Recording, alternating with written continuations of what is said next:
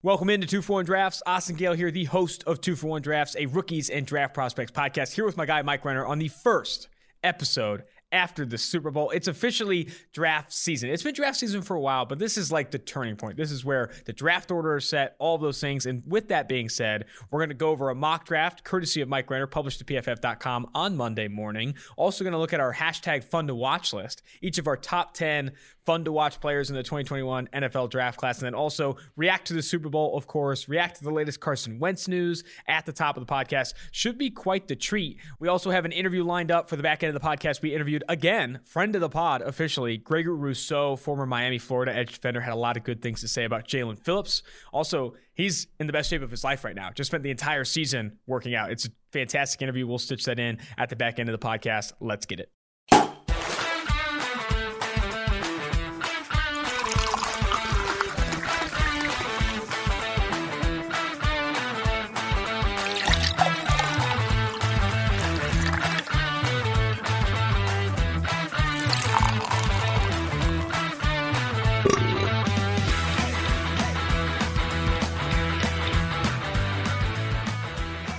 We have a fantastic podcast lined up today. Not only are we officially in the season de la draft, draft season, fresh off the Super Bowl.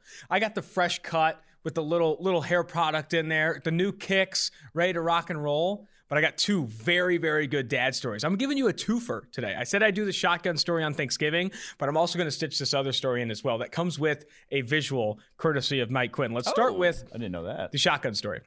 So I've had a handful of like long-term relationships in my life, 5 to 6, but only two have ever met my parents.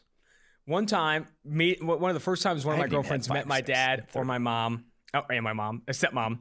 We go to Thanksgiving, it's a good time. And while we're there, my grandma who lives with my dad is like the same grandma that like, you know, has been part of this for a while. Who took a rap? No, that's my great grandma. Oh, okay. My other grandma's still alive and she's rocking. But on Thanksgiving, we're noticing that she keeps there's this like for the first time ever in my life, my dad's house has like a blanket over the couch. You know how some old people have blankets on their couch for whatever reason?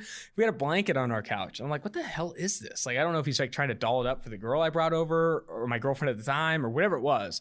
But my grandma the entire time, like as people sit down, she'd go over and adjust it. Like she made sure it was always in like pristine condition. And I'm like, what the fuck is going on? Like, this doesn't make any sense. I'm like talking about it with my girlfriend. It's like, yeah, I don't really know what's going on, blah, blah, blah. My dad on holidays, surprising no one, gets hammered, absolutely hammered. And I'm going to preface the rest of the story, by the way. My dad's a moron. This is a bad decision. Don't make these decisions, okay? This is not a good decision. These are bad.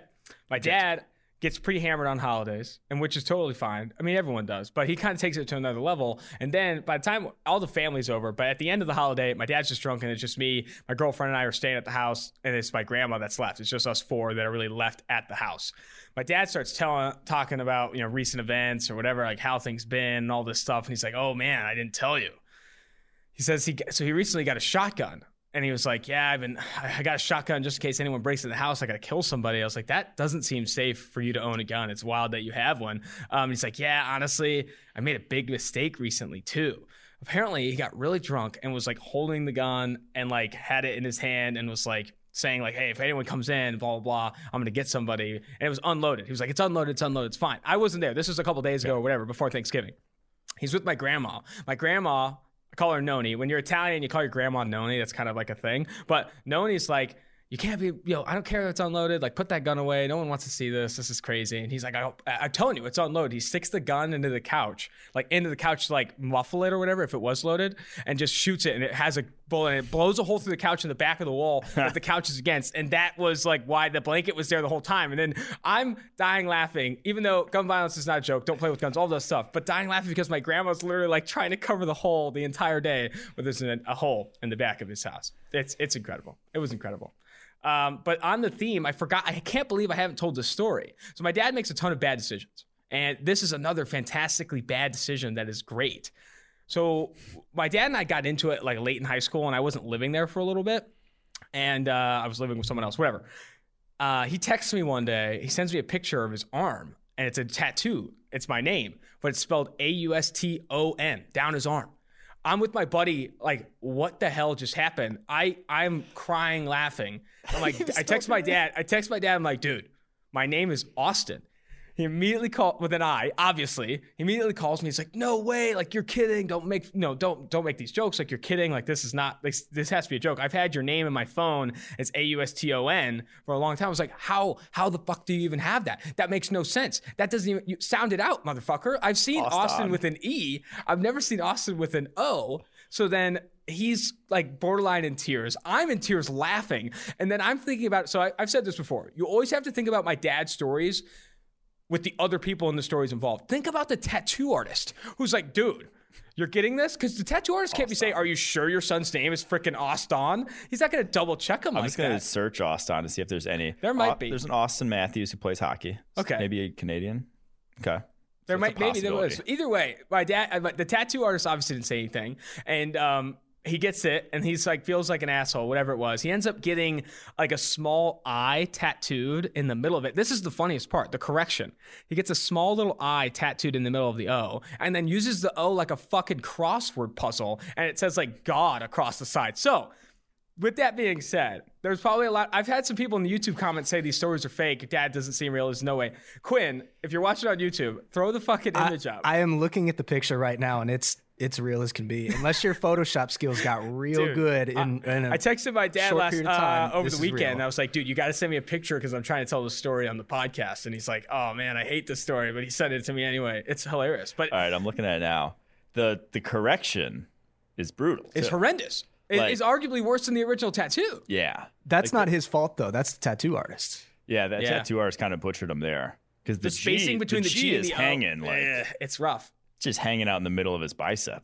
So, but what's funny about, I'll finish with this and then we'll get into the podcast. I apologize for taking this long. But what's funny is that my dad and I worked together after that at some point. We're like relationship mended and worked together at a mechanic shop. And everyone at the mechanic shop called me Austin. Like everyone like made fun of him. And Austin. It was freaking fantastic, dude. So fantastic. He also has the tattoos of my other siblings' names on his, and they're spelled right. Fortunately, you don't really see that often, but it's an incredible story. The entire football team in high school was like, called me Austin for a while. It was freaking hilarious, dude.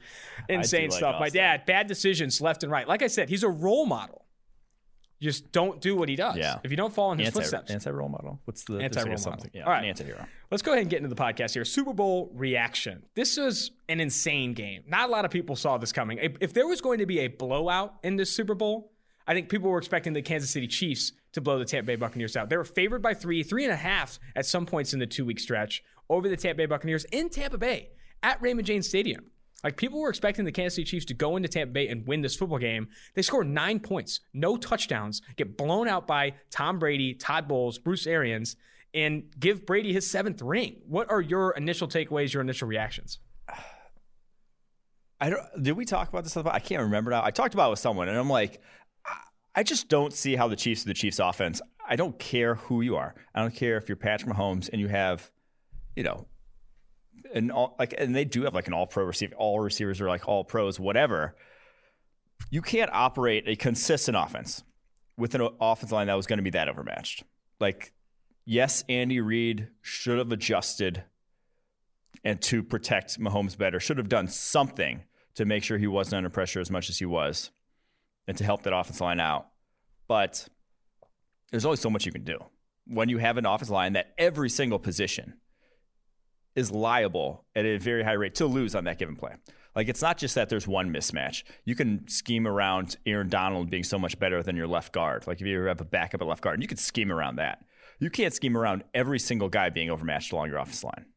And the only thing, and like, Patrick Mahomes so good that he convinced us all that he could do it, but I think we saw at the end of the day that it's still football, and there's still, when you have that big a disadvantage in the trenches, that you're screwed. Like, there's no recourse. You can get by for a little. You can have maybe like some explosive plays. And I love the Bucs game plan to just basically say, our front four is going to kick your ass.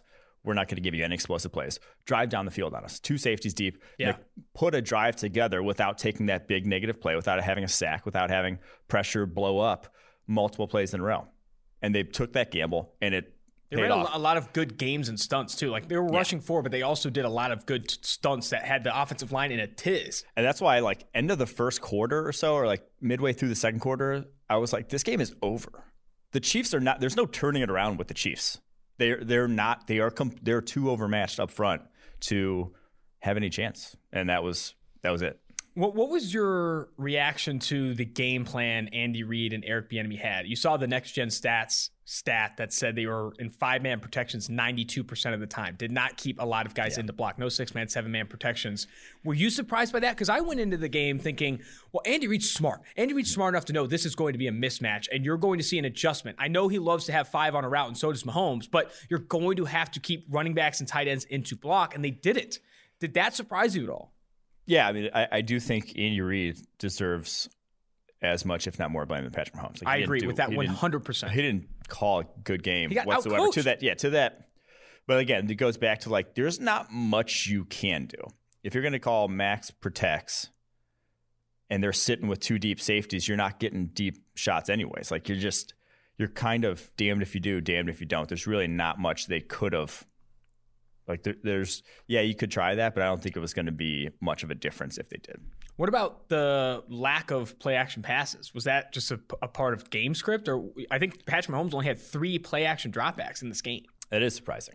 I do think, though, like with the Bucs defense, they've eaten up play action. Like, you saw them that first Packers game when the Packers started doing boot action, they'll just tack right at the quarterback. Like, they don't really care. And I think we saw that earlier. Shaquille Barrett had, like, on an RPO or a early play action pass, like, Barrett went right after Mahomes, didn't even respect the run, because they don't have to respect the run because their defensive line's that good at stopping the run. Like, they can sell out to stop the pass seemingly. So yeah, I think the biggest takeaway that I had was, like, the Bucs were the most talented team in the NFL this year. Like, it was either the Bucs or the Saints in terms of just, like, top to bottom roster talent.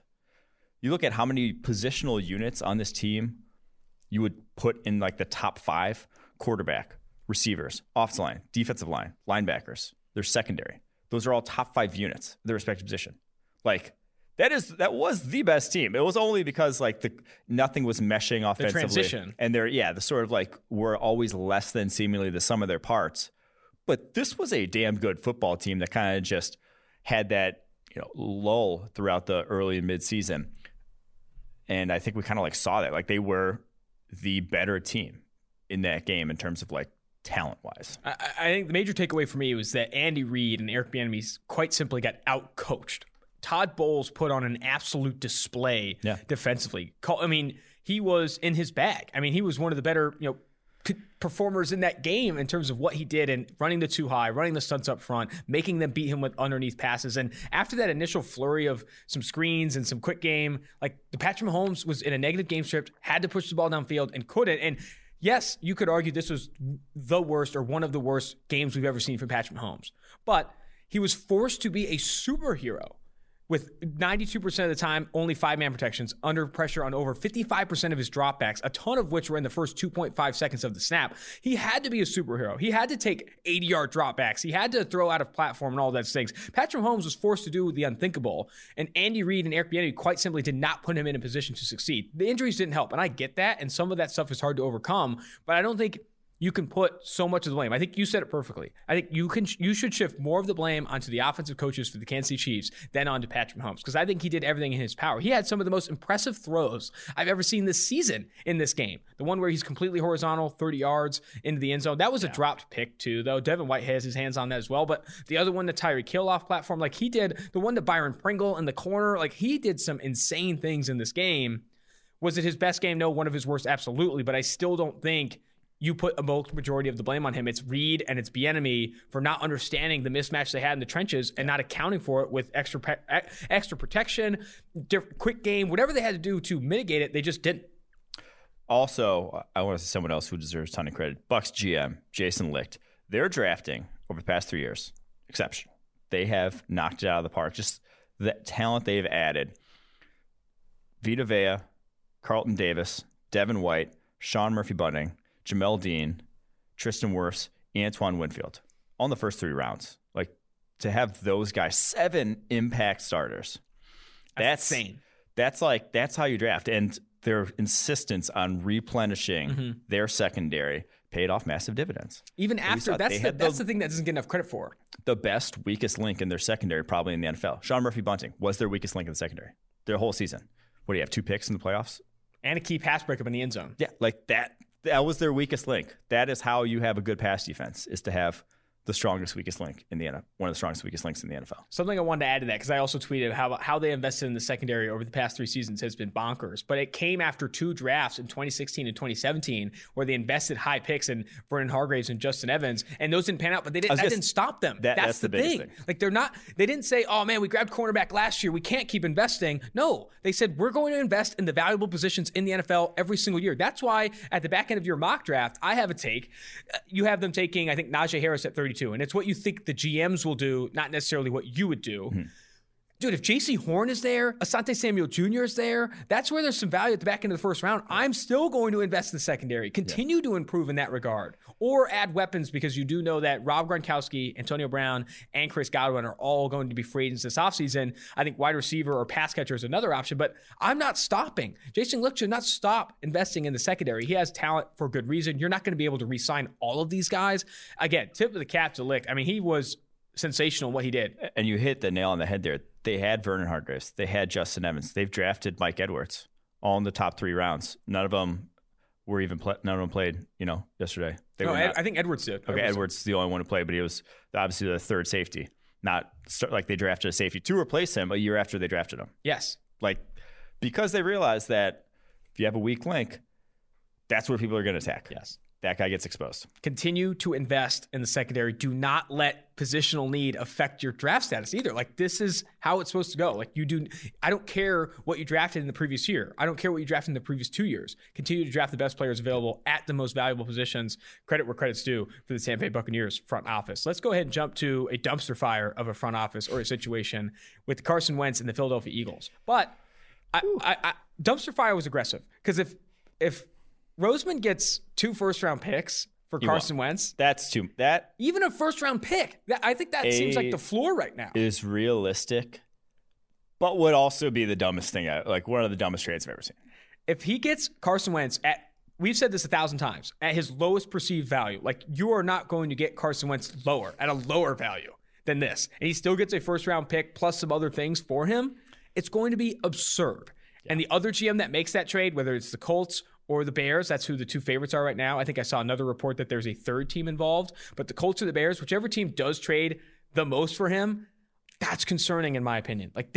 I don't think Carson Wentz is that much better than what the Bears currently have. I don't think Carson Wentz is that much better than what the Colts currently have. You don't have to make this decision, but I think a team will, and I think it could happen as soon as today.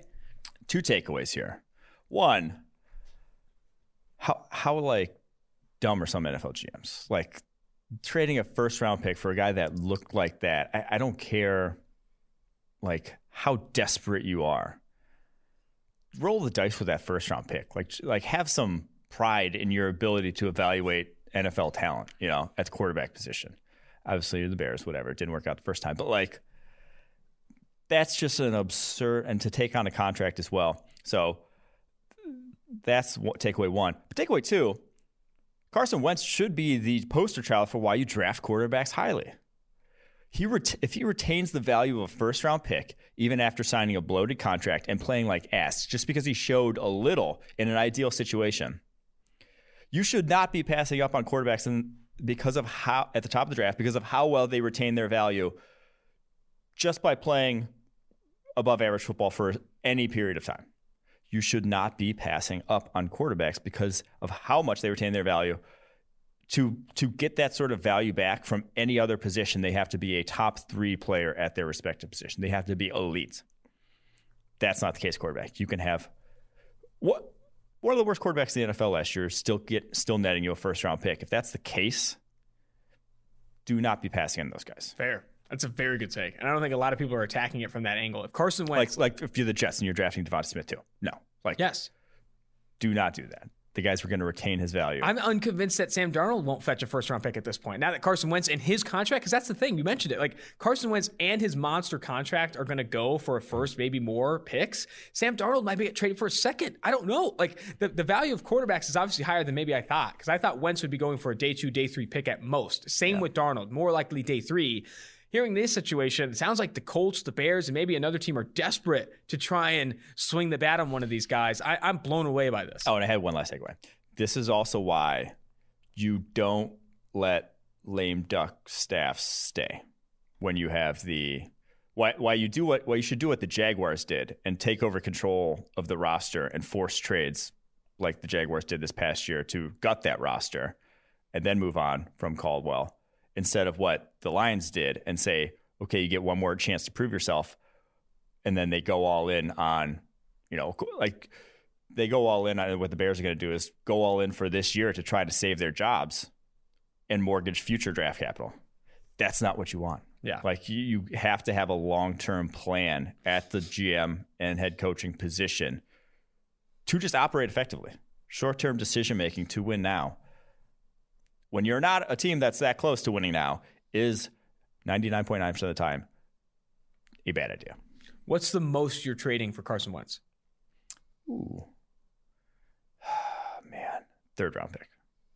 And that's if you're a team that has the cap space to do it and is willing to take him on like an Osweiler type deal, right? Even then, dude, I don't even know if I do a third round pick. That's crazy. And I probably wouldn't. I'll finish the conversation with this. I think the best landing spot for him is to reunite with Frank Reich and the Indianapolis Colts. That's okay. Like if I'm a team like that, and I have no other options. Fourth round pick, actually. I'm declining. Drop to a fourth round pick.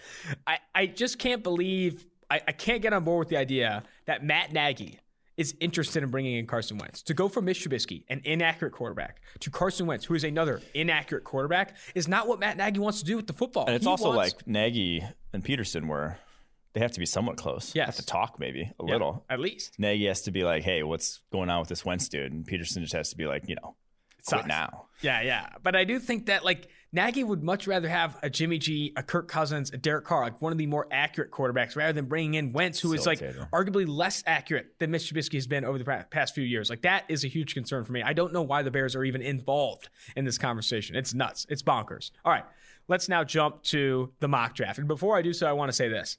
This is the last day to take advantage of the Super Bowl 25 promo code. It gives you 25% off any PFF subscription, including Edge Monthly. Edge Monthly is $9.99. 25% takes you to $7.50. Cost of Chipotle without guac.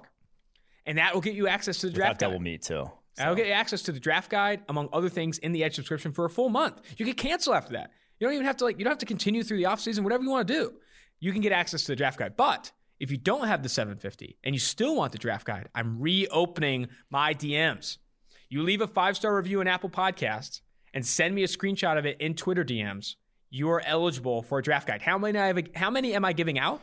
50% of the total messages I get between February 8th and February 15th. 1 week. One week only. I'll do it. I gave away over 100, by the way, last time. I had so many DMs. You had 200 DMs? So many DMs. This time, I don't know if we'll get that many, but I'm challenging you to try. Challenging you to try me. I didn't get any first dates out of those DMs, though. All draft guide talk. Yeah, my DM's open for that because, I'm single now, sadly. You love to see that. Not sadly. You thrive when you're single. All right, let's jump to this mock draft now. You recently dropped a mock draft for PFF.com. That's what everyone wants right now. We had this conversation recently. Mock drafts, you know that quote in Wedding Crashers? Maybe Quinn could play it for us in the podcast, but that quote where he's like, sailing's like sex to these people. They love it. That's what mock drafts are to people. You know what I mean? Like, people love mock drafts. And we're going to go ahead with this one from you. Number one, you have the Jacksonville Jaguars taking quarterback Trevor Lawrence of Clemson. I haven't seen that, which is crazy. It's a surprise pick for sure. I'm a hot take artist now. I like that. I sold out for clicks. New York Jets at 2 take Zach Wilson. Miami Dolphins at 3 take Penei Sewell of Oregon, the offensive tackle. Carolina Panthers trade up in this mock draft up to number 4. Take the Atlanta Falcons number 4 pick and take quarterback Justin Fields, who in other mock drafts from Kuiper, McShay, and I think even Jeremiah, we've seen Fields fall outside the top 10. They come up and grab him at 4. That leaves the Bengals with Jamar Chase at 5. Let's talk. I think those first 3 picks, I've seen those a lot. I don't know how much I want to talk about them. I just want to say this about Penei Sewell and the Dolphins. No one's going to pass. I don't think a team's going to pass on Penei Sewell for a different positional player. You can pass on for a quarterback. I don't foresee anyone passing on Penei Sewell for another positional player. He's like Chase Young in that regard, where it's just like, I don't care if you got Ryan Kerrigan and Montez Sweat, a guy you just drafted in the first round. You're going to draft Chase Young. You're going. I don't care if you have Ryan Ramczyk and Teron Armstead. You're going to draft Penei Sewell. He's that good. I don't care if you have Juwan James and Austin Jackson. You're going to draft Penei Sewell. They don't have Juwan James either. But I thought they had Juwan James. Oh, that was Denver. Sorry, he went to Denver. I'm stupid. Buddy. No, who's their right tackle? Robert Hunt. So I don't care if Definitely don't care if you have Robert. No, but Austin Jackson, Robert Hunt, probably can move Hunt inside. You draft a Penei Sewell. He's that good. Okay, there's my take. At four, let's talk about this trade a little bit. Now, maybe a little ridiculous because divisional trades, teams don't do that. I don't know why. It shouldn't bother you to steal other teams' picks if they're that desperate to go get a quarterback. Whatever. Let them get the quarterback. Like, be confident in your own ability. Plus, you're not trading players in this situation. Yeah, I think exactly. It's a little bit different. I don't think that should be a big deal. Maybe teams in their front offices feel otherwise. But again, I don't think it should be a big deal. But the Panthers, I just think they don't want that. You saw the report that they offered up Teddy Bridgewater to the Lions. Definitely some buyer's remorse there. They have the talent offensively to be much better than the 22nd or something ranked scoring offense, whatever they were. They were a below average offense with objectively above average, well above average skill positions and a good enough offensive line that you can operate behind. Teddy Bridgewater, 66.4 passing grade. You just can do better than Teddy Bridgewater. You got to set your sights higher, especially in that division. So Justin Fields, I think that's who they're going to go attack. I like them taking a quarterback in this class, whether they trade up and go grab Fields or stay put and maybe swing the bat on Lance, even though Lance could even go in the top five themselves. I think they can't afford to go into next year because here's why.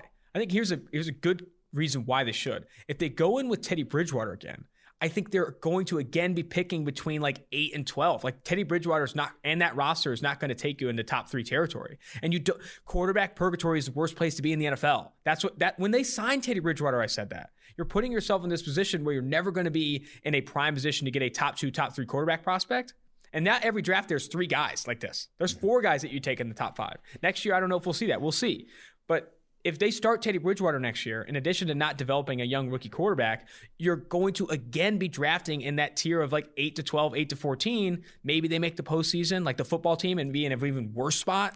Like that is the concern I have with Teddy B. Yeah, the Bridgewater move, at the time, I said it, this is like objectively the worst move you could make as the Panthers because you're not ready and you're going for a guy who's just limited. Like nothing about his game ever said top 5-10 quarterback in the NFL. It's like the move that the Bears should have made was go get Teddy Bridgewater with how good your defense is, how good your skill position is. You could maybe like sneak into the playoffs. Because they also changed the entire coaching staff. Like that, it was going to be very difficult to win with Teddy B. That's what, like that move just made no sense. You were a team that was primed to get a top 3-4 pick, get in on the quarterback class, but then you won too many games, and now you're going to have to trade up. They should have started Will Grier the entire season, like honestly. And like if he completely... Will Grier gets you Trevor Lawrence. Yes. And fulfills his destiny. Yes. And that's what you want. I was on a Patriots podcast recently, and they were talking about, about the Mac Jones, or should they trade up and go get a quarterback? And we had this conversation about bridge quarterbacks. Well, don't you need to go make a move for like a bridge quarterback before the next guy? You don't bring your bridge quarterback in until you have a developing rookie. Like you don't. Teddy Bridgewater is a great bridge quarterback to who? Like you don't have someone developing. Is it Will Grier? Then you should have started him. It was just a bad decision. I think that's why they ended up firing Hurney. Probably was his call. Tough, man. Tough. All right. Bengals take Jamar Chase with Penei Sewell off the board. Let's get to the next picks. Philadelphia Eagles take Devontae Smith of Alabama at 6. That's a very common pick these days. Denver Broncos come up and go get Trey Lance. Yeah. They trade up with the Detroit Lions at 7. Go get Trey Lance at 8. The Atlanta Falcons coming down from 4. Take Kyle Pitts. Woo! I love that. That is one of my favorite picks I've seen you mock. 9, the Detroit Lions coming down from Denver or with Denver. Take linebacker Micah Parsons of Penn State. And at 10, Caleb Farley of Virginia Tech to the Dallas Cowboys. Let's start at the Denver Broncos coming up for Trey Lance. Mm-hmm. A lot of the reports I've seen are that they're confident in Drew Lock, but want to bring in a veteran to compete. I've heard Gardner Minshew as a name, which is like absurd. Oh, do you think this is a way better decision? And obviously you do, but like, what's your take on Trey Lance to Denver? Yeah, the Lance is interesting because I feel like the Eagles would be in that mix if he didn't go to North Dakota State. Stop. You think they're that crazy? Really? I'm just saying, like, you had a quarterback went to North Dakota State. You're going to trade him away. Fans are just going to be like, not another North Dakota State guy. That's immediately what it's going to happen. But that wasn't quite my past Eagles fan voice. A multi-million-dollar franchise can't let same helmet scouting fans affect what they make at number 6, which is again another multi-million-dollar decision. Yeah. Philly hates everybody though. They could draft Jesus and they'd be like, "Oh, this guy's so what are we doing? I haven't seen enough tape." Go ahead. So talk more about. But I just think they're the most intriguing team to me right now because Roseman's no dummy about positional value. That's, we know for certain. He's always coveted the valuable positions: wide receiver, tackle, defensive end, corner. That's what he's kind of gone at in the draft wise. So quarterback would be on, like he made the play to get Wentz. Like he made that massive play to go get Wentz. Do they make the similar play to go? Are they like the ones convincing the Jets, hey, no, you want Darnold. Like you want to ride with him. Trust me. He'll, this is the year. We'll go take Zach Wilson. No big deal. Possibly. They're, to me, the biggest wild card in this draft because of that, because they have a history of that. But in this one, like I said, Trey Lance on the board. I think he makes a lot of sense to the Denver Broncos. Cannon for an arm. Not a guy year one. Like, you're not going to – he's going to come in. Drew Lock's going to get a shot. Like, you get to keep Drew Lock. You get to give him that other year that so many Broncos fans – or not so many. Some Broncos fans are still holding out hope that he could be that guy. And that's fine. Lance gets to sit a year on the bench and see what not to do. Kind of like you with your dad. He gets to say, hey, this is how I don't play the game of football. Then he comes in year two and Lance balls. I think that's where I would like to go. I honestly think this is an ideal situation for Denver, because I think I agree that I think there's even some parts of the front office that want to give Drew Lock another opportunity with this young receiving core, this offense, whatever. You get to do that with Trey Lance. Trey Lance has only played one game over the past like 12 plus months. You're not going to start him week one, but you do have him as that developmental piece behind Drew Lock. And if Drew Lock tanks, you're in a good position to give Trey Lance some opportunities or let him tank for 16 games and get a higher draft pick and then fit Lance with some weapons going into 2022. Here's the thing, though. If they go with this strategy, I hope the front office lets them know, and Vic Fangio lets them know, I am not on the hot seat if you want me to start Drew Lock for 16 games next year. Because some people have asked me, about Fangio and why hasn't he been fired? It's like, are you serious? This guy should not be on the hot seat. He's working with, bad parts. Like, this quarterback has not played well. Yeah. Drew Lock is on the hot seat. There are people who want Fangio out of Denver more than they want Drew Lock out of Denver. And I just can't get on board with that. I can't. They lost their best defensive player, and they still had one of the best defenses. Like, they had shambles in the secondary and still were one of the more productive secondaries. Bouye and Von Miller, or like Bouye barely played. And you still had a lights out defense because Vic Fangio is one of the best defensive coordinators. Like, you can scheme. Yeah. If Denver lets Fangio get out of there, man, I would be floored. Like, they let Drew Lock tank them into like 3 or 4 wins, and then they leave on I would hate to see that. I really would. All right, let's jump to one of my favorite picks here. Kyle Pitts to Atlanta. There are going to be some people who are like, you got Ridley, you got Julio. No, I said this again. I said this before, I'll say it again. There is not a single team in the NFL with enough weapons to pass on Kyle Pitts, specifically at 8 overall. I've said that with the Dallas Cowboys. I'm going to say that with the Atlanta Falcons. I really do think Kyle Pitts is a monster coming to Atlanta. I love this fit. Yeah, in terms of rarity of skill set, like, he's more rare than any of these receivers. He's rarer. One of those two. More rare than all these receivers. Rarity of skill set, like him, he's right up there with Sewell and Parsons. He may be the most rare of those guys coming out. Like, you don't see guys who he's probably going to be up to about 250 by draft time who just move the way he does and have his receiving ability. I can't remember the last guy to come out that is as good as he is as a tight end prospect. Like, Kelsey obviously has developed over time. Gronk was a different type of tight end. Waller developed over time. Kittle was, barely even utilizing that offense. Pitts, you've like seen it all already.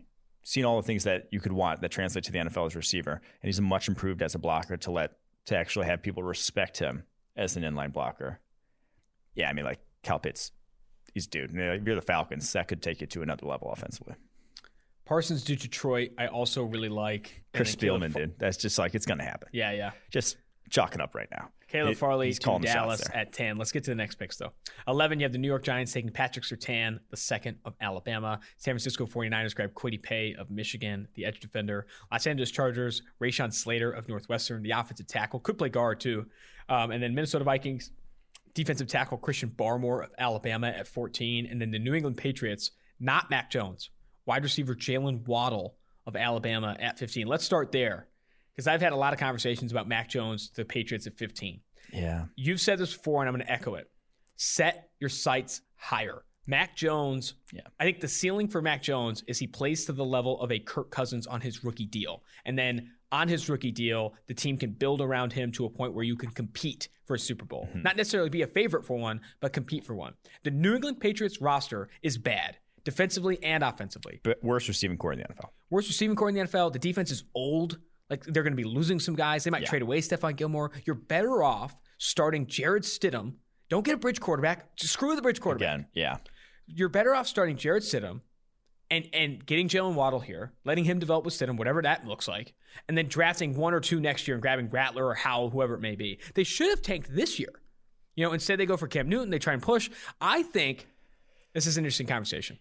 This is the Bill Belichick legacy has been in the conversation lately with Tom Brady winning a Super Bowl without him. Some people are calling him overrated. I heard Gary Vee on Clubhouse, which is a new audio platform, new social media platform, talk about how Bill Belichick could go down as one of the more overrated coaches in the NFL history if Tom Brady wins 2 or 3 Super Bowls without him.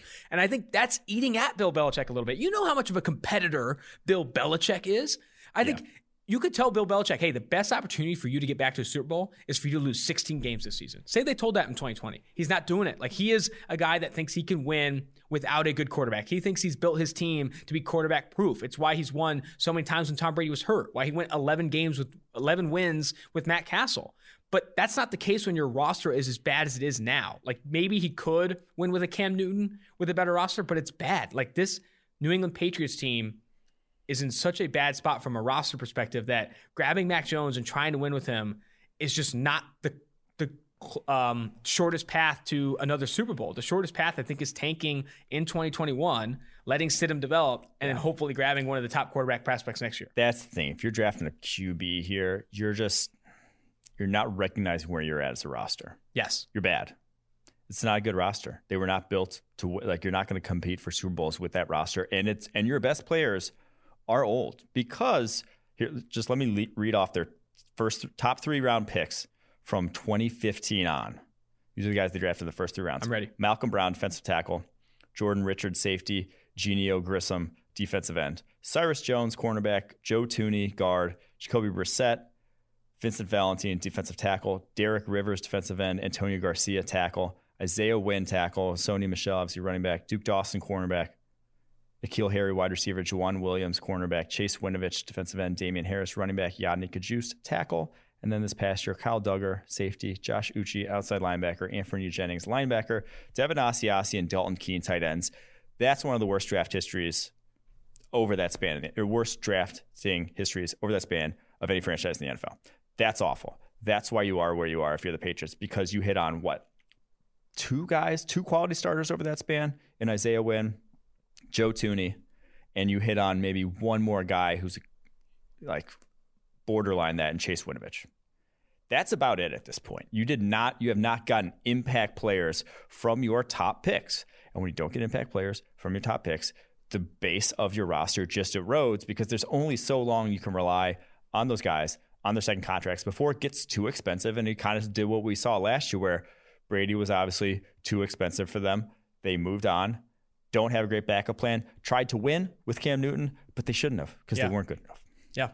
And I think if you're going to, because there is the argument let's develop a quarterback in this class. Don't take him at 15. You're better off taking Jamie Newman, Kellen Mond, or Felipe Franks on day 2, day 3, and developing guys with legitimate arm talent, right? I don't believe in necessarily developmental quarterbacks. I believe in trading up. If you're going to get a quarterback and not waiting, go up and get the guy. But again, Mac Jones, set your sights higher than Mac Jones. But going up and getting a guy for the Patriots, because that's another part of the conversation. Day 2 is where you need to build more starters. That's where they need to hit on depth on that roster. So I don't think the roster's in a position though where you'd feel confident trading up to go get even Fields or Wilson or Lance, because you're even when you trade all that capital to go get him, he's going to be in a situation where there's not a lot of talent around him, and that again is concerning. This is not where you want to be as Patriots fans, and I know. We're talking to Patriots fans right now. This is hard. This is a tough pill to swallow. You're not going to be good for a couple seasons after dominating the NFL for 18 plus years.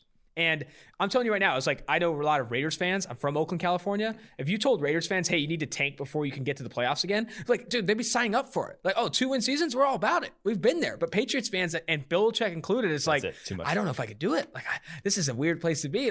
Meanwhile, other franchises are dude, I'll tank any one season to go get a top quarterback and try and turn this thing around. And it's not just tanking. You don't have to intentionally do what the Jaguars did and really sell off all your top pieces. It's more just recognizing where you're at as a roster. Yeah. The other interesting picks I wanted to hit on here. One, the Kwity Paye to 49ers. Just John Lynch has committed to investing in the defensive line at all costs over the course of his tenure there. So I don't think that changes. Like, I don't think the strategy necessarily changes there. They want that as a cornerstone of their defense, and everything builds off of that. So I could very much see them being the first team to dip into the edge class. And the Minnesota Vikings, I know everyone wants edge for them. Gregory Rousseau has probably been in a zillion mocks to them for good reason. But I think defensive tackle is the scarcer position in this draft class. You won't find a guy close to Christian Barmore's skill set in the second round. You just won't. He's that good. He's in a class of his own, this defensive tackle class. It's not even really particularly close. There might not be another guy that is even a competent pass rusher drafted in this defensive tackle class. It's just not good. Barmore, though, what he did against Notre Dame, what he did against Ohio State. She's special. He is special. I would not be passing on him at 14. Alrighty, let's jump to the next few picks here. At 16, Arizona Cardinals take Christian Darrisaw of Virginia Tech. At 17, the Las Vegas Raiders grab Nick Bolton, linebacker, Missouri. 18, Miami Dolphins grab linebacker Jeremiah Owusu-Koramoah of Notre Dame. At 19, Washington football team grabs tackle Elijah Vera Tucker of USC. And at 20, big riser here, the Chicago Bears grab tackle, North Dakota State tackle Dylan Radins. Let's start there. Radins, big Senior Bowl week. You like him at 20. He could be going high. You like this? Is this his ceiling in this mock or in the first round? Do you think he goes higher than 20? I don't know. I mean, Jim Nagy had him over Penei Sewell heading into the season. True. So Nagy's been banging the table for him going super high. I think it's kind of with the depth of the tackle class, teams that are drafting in the top 10 to 12 will be like, hey, I can get one in the second round. I can get Liam Eichenberg if need be. Let me go elsewhere. So I do think that's why three that just came off the board from 16 to 20 there. I think that's where you start to see guys, some of this tackle class come off the board. And I wouldn't be surprised if Radins jumps like Vera Tucker or Darrisaw in this class. I thought that was high for Vera Tucker too. He's that level of athlete. He's an explosive offensive tackle that, Tristan Wirfs said broad jump translates. I bet he has good broad jump. But he's going to have a pretty good one. Explain to me Raiders taking Bolton over JOK from Notre Dame. This one's reading Mike Mayock, the tea leaves here. Love it. What has Mayock done? Veteran, experienced guys, leaders. Hard nose. Tone setters. First in, last out. Gritty. Although that was not lunch pail. What's his face? Ohio State. Damon Arnett. That was not Damon Arnett. No. But all the other ones. He was first out. Yeah. All the other ones. That type. Hasn't worked out, but this good news, Bolton's actually good and that type. So I like it. And fills the need of linebacker, which has just been, I still think they're getting into the edge class. I think they're going to grab a Rousseau or an Owe or a Pay. Everyone's mocking linebacker to them. Bradley knows that this defense doesn't work unless I get some pass rushing help. And I think while there are projects in this class, I think it's too good at 17 to pass on a Rousseau or no, I would. Here. Yeah, I think linebacker would be a foolish move. I kind of agree. All right, let's go to 21. Indianapolis Colts grab the guy who's going to be on the podcast later, edge defender Gregory Rousseau of Miami at 22. Did you ask him how much he weighed? How much does he weigh now? He said he's close to 260 or something. How long are his arms? I didn't ask him how long his arms were. Okay, I don't think he's measured that yet. His pro day, I think, is at the back end of March. Okay. We're going to be ready for it. All right. He did say he had some really good things to say about Jaelan Phillips. Yeah. He said he watched every Miami game this year, and he wore the 15. I would hope. What do you mean you would hope? The guy played there. I mean, sometimes he's working, okay? Some people are grinding, okay? You can't always afford to, leisurely watch a game, okay? That guy said he's in the best shape of his life. He's been working out, 5 times a day. I would also hope. Yeah, fair enough. All right. 22, Tennessee Titans take Elijah Moore of Ole Miss, who we will be having on the podcast on Wednesday. And then New York Jets, we have cornerback J.C. Horn of South Carolina. Pittsburgh Steelers grab linebacker Zaven Collins of Tulsa. And then that's a fit. It's just too good. Zaven Collins to Pittsburgh is awesome. Last pod. And Jacksonville Jaguars take safety Trayvon Moehrig of TCU. I have a take on the safety class that I want to bring up. But are too many people forgetting about Javon Holland of Oregon? I didn't play this year. Former 5-star from Oakland, Bishop O'Dowd High School. Oh, okay. The dude moves so well. I don't think he's an explosive athlete though. He's smooth though. Yeah, he's smooth, and good. I think he's got. I love what he did in the slot for them. I think Javon Holland is going to get slept on a little bit because he didn't play this past year, and you're going to see him legit as a second-round pick, maybe back into the second-round pick, take off for a team. I think he could have a legit impact as a second-round player. Bring it. I had to bring it up. I was watching more of the class, and I forgot about him. I mean, it's easy to. You're watching so much 2020 tape. You turn back on the 2019 tape, there's a handful of plays. You turn on the Stanford game. I just don't think he's quite the athlete of the other top. We'll see come pro day, dog. All right, let's talk more about these picks. Zaven Collins to Pittsburgh is awesome. I like J.C. Horn as high as 23 to the New York Jets. Yeah. Elijah Moore over Kadarius Toney, over Rondale Moore, over Rashad Bateman. You got Elijah Moore going high to the Tennessee Titans of all teams. I think, and I mean, it's because of kind of what he did versus some J.C. Horn this past year. He can get... Dude, he got J.C. Horn a little bit. He can get open. And I don't think he's just a slot. He played the slot there, but... I don't think he is. I think he has good enough ball skills, can get off press coverage. I think this guy is your number two option with A.J. Brown that can – they're going to need someone there.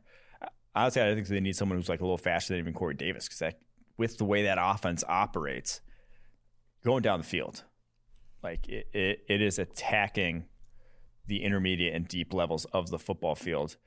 And if you don't have someone else with some speed, teams can – put their attention towards A.J. Brown because it is a lot of two wide receiver stuff there. So I think Elijah Moore would be a good fit specifically for the Titans and what they want to do. All right, let's speed through the next few picks here because we got to do our #fun to watch list. Yeah. All right, 26, Cleveland Browns grab Jason Owe of Penn State. Baltimore Raven edge defender Azeez Ojulari of Georgia, who we had, I believe, on the Thursday or Wednesday episode of Tier 4 and Drafts. Go back and check that out. At 28, we have Mac Jones of Alabama going to the New Orleans Saints. 29, Green Bay Packers finally grabbed their first-round receiver. It's Rondale Moore of Purdue.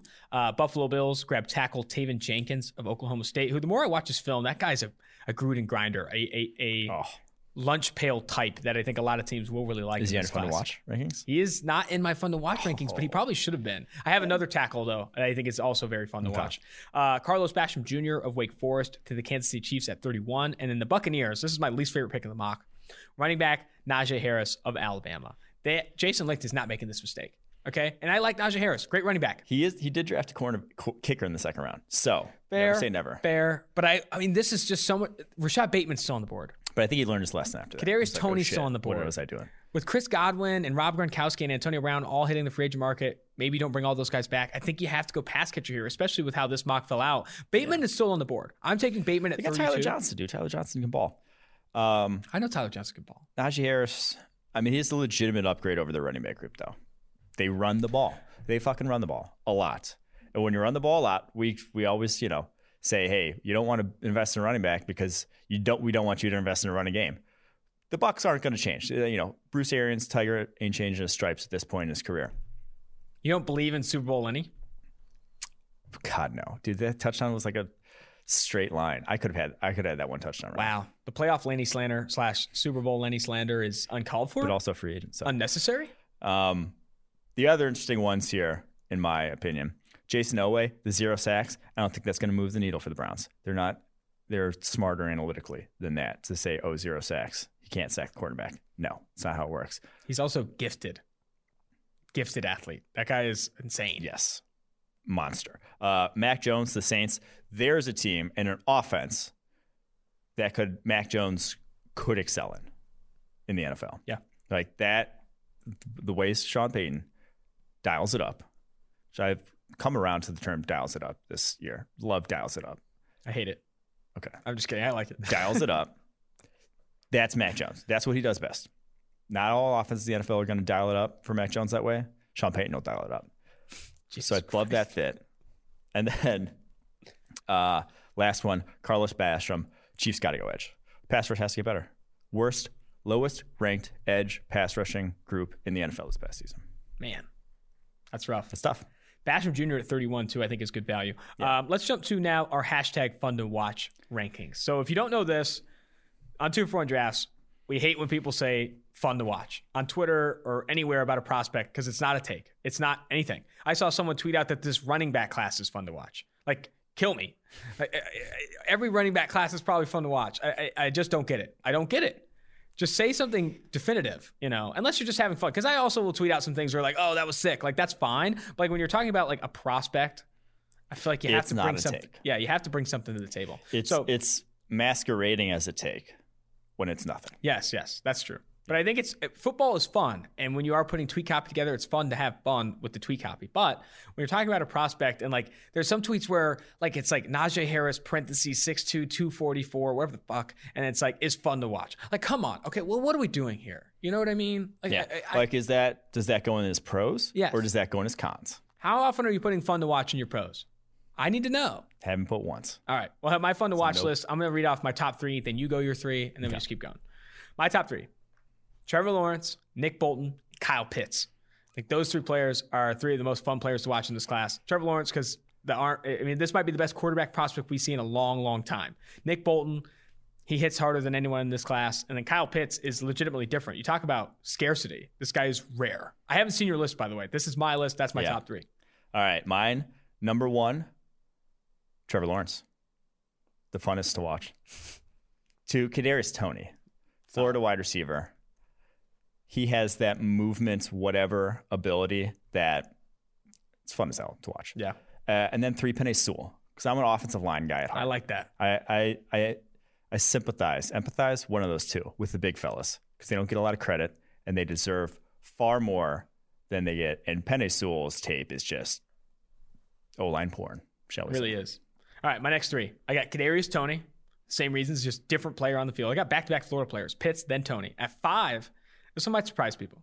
Asante Samuel Jr. Instinctive. I love the instinctive back-end players, and he's physical and tackles above his weight. I really do think his tape, especially on the All-22, like if you don't have access to the All-22, you probably don't come away with too many fun-to-watch takes. But his tape on the All-22, when he's picking up different concepts and stuff, it's awesome to see. He's the guy I want to get on the pod to just rip through some tape with. And then number six. Huh? I was spaced out. Who'd you say?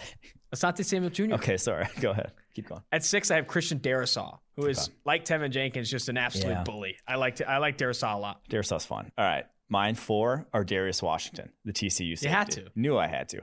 5'8", 179 pounds. I was actually looking through weights. He would be the smallest guy called a safety if he weighed in at the combine at 179 pounds ever.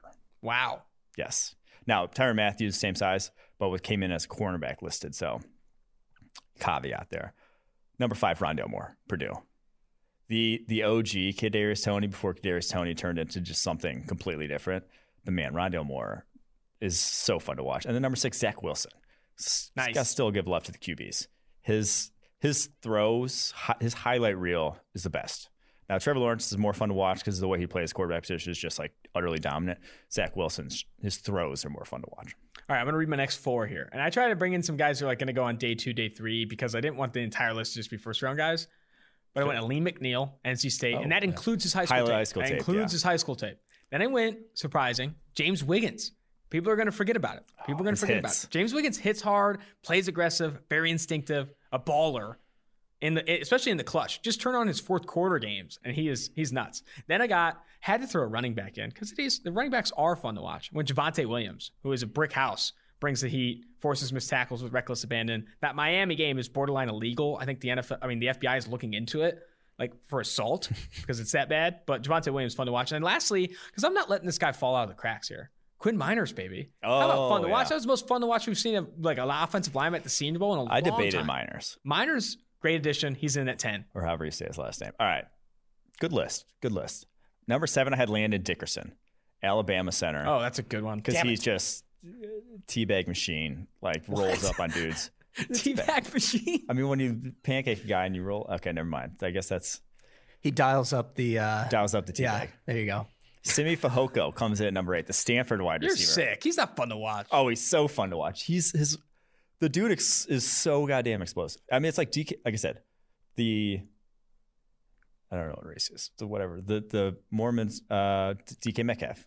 He's from Utah. I guess assume he's Mormon. That dude's explosive as hell. Like to see a guy 6'4", 228 pounds, just blow through press coverage without even like a move. He just runs. Mm-hmm. Awesome. Number 9, Andre Sisco, Syracuse safety. Just running around so recklessly on the back end with like a 4.3 speed, not giving a damn. Oh, awesome safety tape to watch. And then 10, a little off the beaten path, Oklahoma cornerback Trey Brown. Nice. Watching a 5'9" cornerback play press coverage and beat guys up, it reminiscent of Amik Robertson last year, but I think he's a better outside cornerback than Amik Robertson was. I think Amik Robertson was like a slot Amik Robinson, the LA Tech guy who went drafted to the Raiders. But Trey Brown, like, he had reps against Tylan Wallace where just like Wallace didn't get off the line. Because 5'9" guy couldn't get off the line. Trey Brown, fun to watch. What a fantastic podcast this has been. Mock draft, Super Bowl reactions, Wentz trades, and then the fun to watch list. And now the Gregory Rousseau interview. Yeah. Let's jump to it. In these uncertain times, life is full of questions. Like, when should I start thinking about life insurance? But however difficult these questions may be, Western Southern can help you answer them. Backed by over 130 years of experience, together we can look ahead to leave the unknown behind. Western and Southern Financial Group, life insurance, retirement, and investments. Compensated endorser, products issued by member companies of Western Southern Financial Group, Cincinnati, Ohio.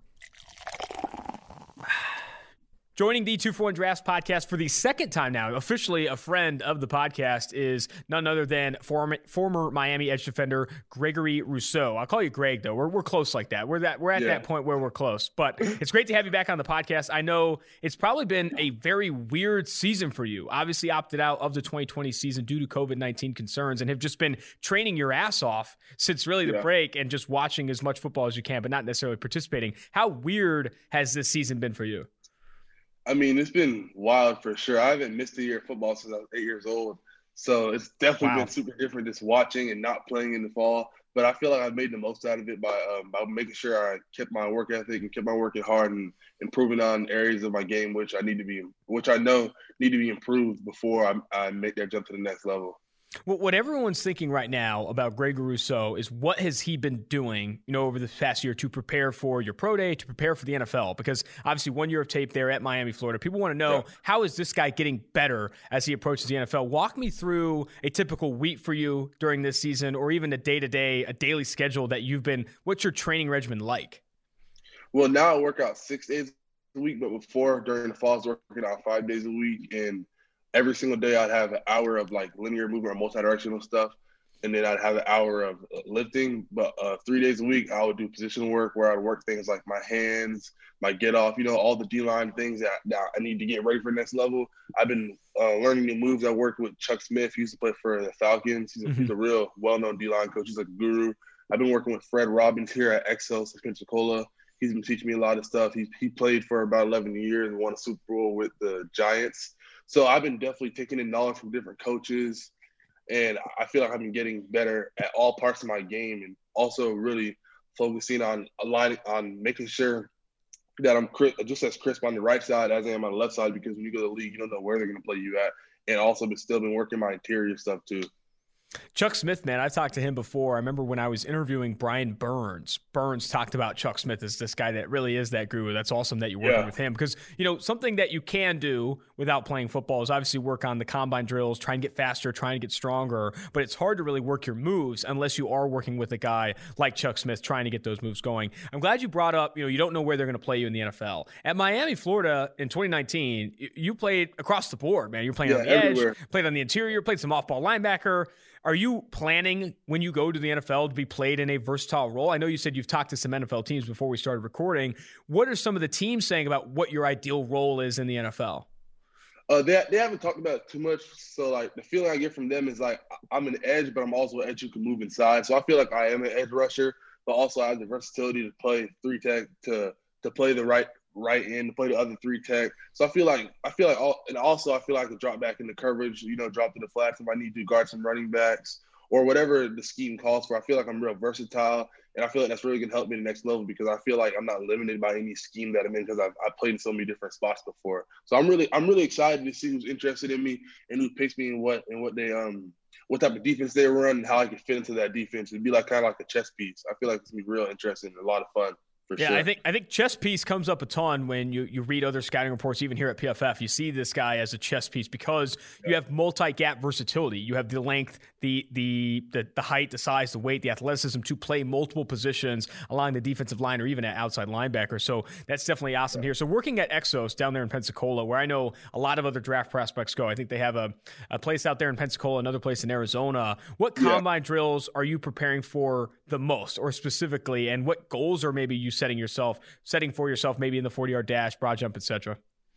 My goals are really just to perform the best that I can, get the most out of myself, with drills and stuff like that, it's really my goals are just to look smooth, you know, and show that I've been working at it, show that I've gotten better with it, because I wasn't the best at like hitting backs and all that stuff while I was in Miami, because we didn't really do too much of that in practice. We work more like, you know, people. You work more with people, I feel like, in practice, like hitting other D linemen who are standing there. So I feel like I've been working a lot of those things. And also I feel like, what I've been working at the Exos is, I mean, when it comes to like running the 40 and broad jump, I'd say my goals are probably to hit like maybe a 4.6 broad jump to be above 9 for sure. My strength coaches always say it has to be above 9. Vertical to be in the 30s, in the mid 30s, and L drill and shuttle. I haven't really picked a number yet, but I'm trying to get all my time still. So, and just be consistent whenever I run my drills. So yeah, that's about it though. But I'm really looking forward to my pro day because it's like a substitution for the combine. So I'm ready to go show out. Yeah, Miami's pro day, I know you said this was on March 29th, so you still have some time to prepare. After spending entire football season, like you said, you haven't spent a football season away from football since you were 8, but spending it entirely working out, would you argue you're like in the best shape of your life? I feel like I can't imagine anything else. Yeah, definitely. My body fat went down like 3%, so I feel I'm God. I mean, I could pray for that number. I would love to go down 3% here in body fat. How much film have you been watching throughout this process? Because I know so much of your day is probably in the weight room and doing those things, but are you watching a ton of film as well? Yeah, definitely. I watch all the NFL games just like casually. When it's like a Sunday, I'll definitely like pick players like Calais Campbell and Joey Bosa, Burns, you know, Chase Young. I've been watching a lot of them, just looking at what they do, looking at the little things and how they move and how they go from play to play and how they set up their counter moves and the next moves that they use during the third and fourth quarter. So yeah, I've been watching a lot, and I've also been watching film on myself from the 2019 season and looking at all the things that I could have done better. I feel like if I played this year, I would have made a lot of strides, and I see a lot of things that were just really young in my game that I can't wait to get to the next level and improve on. Let's talk about moves for a little bit. Pass rush moves are so important when you're playing along the edge or even on the interior. And people talk about edge defender versus offensive tackle a lot like they do cornerback versus receiver. You're playing the matchup. You have to beat them with technique. You have to do these different things. Like a release for a wide receiver is like a pass rush move for an edge defender. What's your take and where are you at right now with adding pass rush moves to your tool belt? Do you have a primary move? What counter are you working? I'd love to hear more about that. The counter I'm working on is just being able to long arm off of different things. Like let's say I throw a scissors and it doesn't work, just being able to long arm and convert and maybe go under the offensive tackle from already the level of the quarterback. I've been working that. I learned the cross chop from Chuck Smith. That's a pretty cool move. I can't wait to use it. Especially I feel like it'll work good inside just because you get that jump, that kind of like that jump through when you just create that space. So those are two moves that I've really been looking at. Also been working to spin a little bit. I didn't do that much in college, but you know, you got to have a spin every now and then just to keep them honest and in the you know, just kind of throw them off. And yeah. But really I feel like you can't work too many moves because it's like, it's better to have it's better to be good at one kick and practice it 1,000 times than to have 1,000 kicks and practice them all one time and not be too good at any of them. So I feel like just finding a few moves that you know how to use and just having that one, 2, maybe 3 counters off of that move, I feel like it really sets you up for success. Yeah, when I've talked to other edge defenders, a guy that comes to mind is LJ Collier, who was a first-round pick for the Seattle Seahawks a few years ago, and his big first move was the bull rush. And it's like, hey, man, don't you need a counter? Don't you need other moves? He says, I only need one other move, and it's a counter, and I'll find it. But right now, my bull rush is my primary, and I'll find a counter. I think I've heard that from multiple guys. That's interesting. You have that take as well. I want to talk. Let's talk about another number 15 from Miami. I know you didn't get an opportunity to play with him in 2020, but Jaelan Phillips, former 5-star, played at UCLA for a couple years, then transferred to Miami. I know you said you watched every single Miami Florida game this year. What's your opinion of his game? Because that's another guy with a ton of tools, a ton of talent along the edge that was playing for Miami this year. Oh yeah. And the thing with Jaelan, bro, one, he's a freak of nature, and two, the hype is really real. You know, like even me just watching when I was watching Miami games, he really pops. Like when you watch a game, he just pops out the screen. Does a lot of great things. He can play inside, outside. He's super athletic, really versatile. And he also knows how to use his length for sure. Seen him throw a couple long arms with some chops. And I feel like he's going to be a great player for sure. And he's legit. Jalen's legit, 100%. Yeah, I'm a big fan of him. You know, he's been mocked in the first round. You're obviously mocked inside the top 20 a ton. So I definitely excited about the prospects of both of you guys, man. I really appreciate you. I feel like it would be super cool to see us both like go first round, God willingly. That would be a blessing. Like from the same school, we got the same number. Like I don't think that's ever happened. You know, like that's gonna be crazy. I hope it happens. I'm praying for it to happen. This would be dope. That would be awesome. I mean, they might have to retire the number after that or just give it to the best player. Who knows? Miami might have to have a tradition on their hands. Well, I really appreciate you coming on the pod. We'll have to get you on maybe again soon, maybe after your pro day or something along those lines. Talk more about your stock, the NFL draft, all those things. But again, best of luck, Greg, and I appreciate you. For sure. Thank you. Cool. In and out, baby. In and out in, 11 minutes? Love to see it. Well, I really appreciate it, man. I hope you I know you're staying busy, but hopefully you find your breaks as well and have fun watching the Super Bowl. For sure. You too. Who you got? I got Chiefs, man. I like Chiefs by 4. They're favored for a reason. I know it's in Tampa Bay, but I just can't quit Patrick Mahomes, man. What about you? Yeah, I got the Chiefs. So I feel like at this point, you can't. It's hard to bet against the Chiefs because you can't. Yeah, I don't want to bet. You're telling me I want to spend my Super Bowl Sunday betting against the Chiefs? Like, God, no. I want to watch Patrick Mahomes and root for the guy because he's like honestly the most fun to watch player in football right now. What are you doing for the Super Bowl? You just hanging out? Are you hanging out with guys from Exos, or what are you gonna do? Yeah, I probably watch the game with guys from Exos for sure. Yeah. Who are you hanging out with down there? I know Tutu Atwell is down there. Some other guys as well. Tutu, Nico Collins, Chris Rump, Aziz, Ojolari from Georgia. So talk about a cross chop. Aziz Ojalari's got the cross chop down. If you, that's his favorite move for sure. I talked to him. He was on the podcast a couple days ago. He's a fun guy. So he's legit too. It's been fun working with him, and it's really fun to be out here working with different people because you really get to see like, oh, he does this well. He does this well. You know, you get to take little things from other people's game and kind of just you can kind of incorporate it into your own game. So it's been pretty cool working out here and meeting new guys, especially the new edge defenders that are out here. I bet, man. Well, I wish you, like I said, wish you the best of luck moving forward. Maybe we'll get you on again. For sure. Be safe, bro. Thank you. You too, man. Bye. The lineup we have for interviews is awesome. Gregory Rousseau, a great addition for Monday. But I'm telling you what, I have a lot of other really good ones lined up here. Let me read you some of these guys. I have, coming on the pod, Elijah Moore of Ole Miss. Going to get Sean Wade of Ohio State. Quinn Miners of Wisconsin-Whitewater. Annalee McNeil of NC State. All lined up for this week. And that's some more fun-to-watchers there. And some fun-to-watchers in there. I also got some NFL guys potentially on the hook. Tristan Wirfs has been on the podcast twice. Might bring him on after winning the Super Bowl. Also might bring on Antoine Winfield Jr. He's been on the podcast before. We're making moves here. And I really do like the structure of running a pod, and then let's play some interviews, talk to some of these guys, because I do think it adds nice context and those things. But Gregory Rousseau, an awesome get. And we're going to continue to talk to these prospects all through. My goal is to get to 100 guys. I want to talk to 100 guys in this class. Wow. And, a lot of guys. It's a lot of guys, but I'm going to make a play for it. We're going to be like talking to guys who are like, yeah, we got a 7th rounder on you. What do you think? If they got good background, I'm all in. You know, there's some good backstory. I was going to say, they're going to sell you over if they have a notebook of opposing defensive linemen.